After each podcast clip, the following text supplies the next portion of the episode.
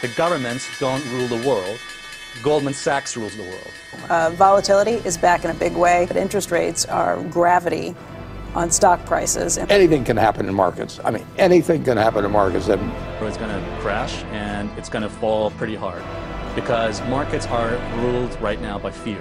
If I see an opportunity to make money, I go with that. Um, so some people are not actually emotionally or psychologically fit to own stocks. Empiezan los FinPix. Soy Mariano Angulo, esto es No Financieros y vamos al lío. ¡Que invierta su puta madre!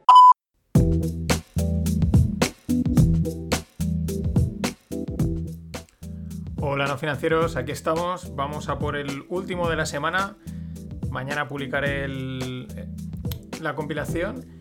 Y arranco con un tweet que publicaba James G. Rickards, que es un autor, escritor de, libros económicos. Tiene un libro que es muy recomendado. Yo no lo he podido leer todavía. Hay tantos libros, tantos vídeos, tantos documentales que ver que es imposible, pero sí que me ha llegado varias veces como recomendación que se llama Currency Wars, es decir, eh, pues eso, la guerra de divisas. Se ve que el libro está bastante bien. Y él apuntaba en un tweet que pueda haber un- una historia, una situación que pueda ser más grande que las elecciones americanas, que las, las revueltas en Estados Unidos, la pandemia y, puede tomar bastantes años. Y es que según él dice, eh, Estados Unidos va a convertir el 1,2 trillones de dólares que tiene prestados de China, ¿vale? Eh, hago paréntesis, ¿no? Los estados emiten deuda y pues la compra quien quiera, ¿no? Y China pues ha comprado es decir, ha comprado 1,2 trillones de, de dólares en- de deuda americana, es decir, le, le presta 1,2 trillones de,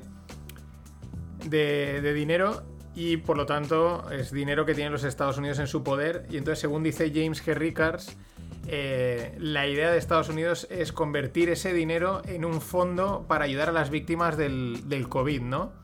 Y, y para los daños económicos.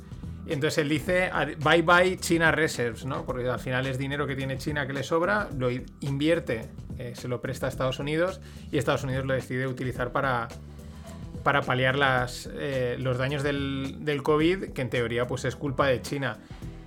Bueno, esto tiene, esto tiene varias, varias cosas interesantes. La primera es lo de siempre, ¿no? Eh, sí, eh, tú le debes dinero al banco, pero estoy hablando en general, ¿no? Y, pues el banco manda de ti, ¿no? Pero es lo que a veces dicen que cuando ya tú le debes muchísimo dinero, cuando alguien te debe mucho, mucho dinero, realmente eh, no mandas tú, sino manda el que te lo debe, ¿no? Porque como te diga que no te lo devuelve, te has quedado con una mano delante y otra detrás, ¿no? Ese es el doble juego de que un poquito manda mandas tú, que eres el acreedor, pero cuando es muchísimo, pues manda el otro, ¿no? Y sería este juego.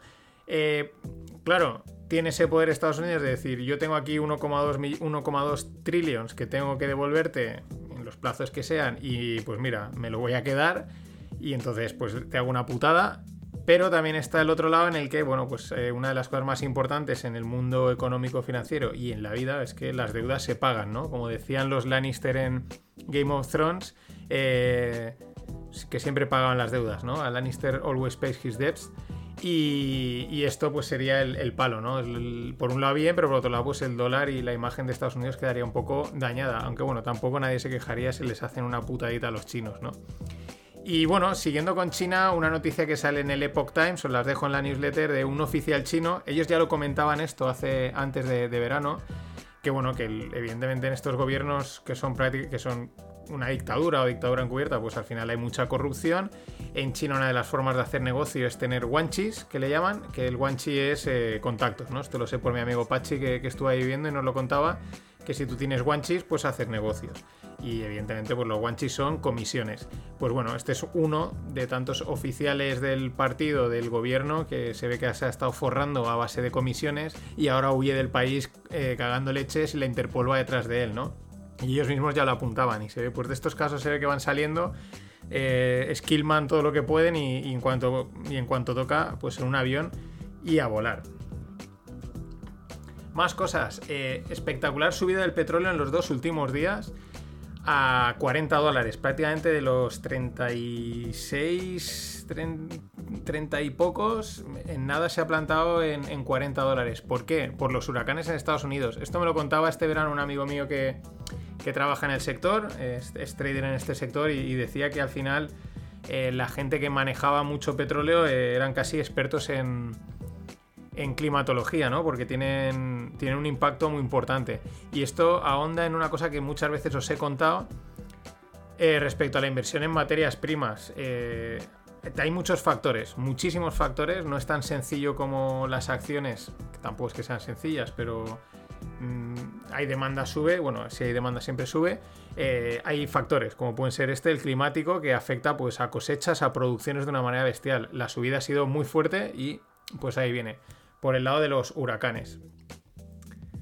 Más cosas, pasamos a empresas. Eh, Debut espectacular de Snowflake, os lo comenté. Eh, iban a empezar a cotizar 4 o 5 empresas del sector tech, eh, startups ya súper crecidas, súper consolidadas. Y la gracia de Snowflake es que eh, Warren Buffett había invertido antes de la salida, ¿no? Estas empresas lo que hacen es que dicen, bueno, vamos a salir a bolsa. Entonces hacen una ronda para tantear un poco el mercado, ¿no? Van a grandes inversores, a grandes instituciones, les presentan el plan y venden ya pues parte las acciones antes de salir a bolsa. Es una manera también de asegurarse de que la salida es buena. Y, y bueno, pues Warren, en, Warren, no, Warren entró en, en Snowflake, parece ser que unos 500 millones, caldería para él. Lo curioso era que estaba entrando en una empresa de tecnología, de cloud, que es una cosa que en teoría él no es de su círculo de confianza o no es de lo que controla, pero mm, pues parece ser que ya empieza a controlarlo. Para aquella gente que dice que, que las criptomonedas, que él las echa muy, las, las tira muy de lejos, eh, no las entiende. Pues si entiende el Snowflake, entiende las criptomonedas, no porque tengan que ver, sino porque es ámbito tecnológico muy complejo. El tema, debutó Snowflake y se fue de los 120 dólares a los 250, 260. Prácticamente duplicó el. Bueno, prácticamente no, duplicó la, valoración en mercado. Hoy estaba cayendo. Y la gracia también es que la empresa tiene este año cerrado con casi 350 millones en pérdidas. Esta es la nueva normalidad del mercado. La nueva normalidad es que lo que cotiza son crecimientos futuros, digamos el modelo, la mentalidad startup, lo que hacen los inversores es invertir en empresas que aunque ahora pierdan, creen que van a ganar. Pero es que eso mismo en parte se ha trasladado al mercado y este es un ejemplo. O en Tesla, bueno, Tesla ya estaba en break-even, pero es un ejemplo más.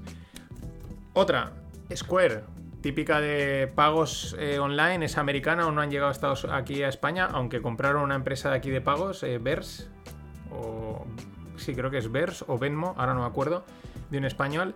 Bueno, eh, pagos digitales y una cosa que también están empezando a ofrecer en Estados Unidos y que tarde o pronto va a llegar aquí a, Europa, de hecho ya hay alguna startup eh, eh, ofreciéndolo, son adelantar el salario. Entonces ellos, con aquella gente que, que tienen acuerdos, acorda- Square una de las cosas que ofrece es el, pues bueno, un terminal que lo conectas al móvil y es un TPV, ¿no? Para pagar con tarjeta.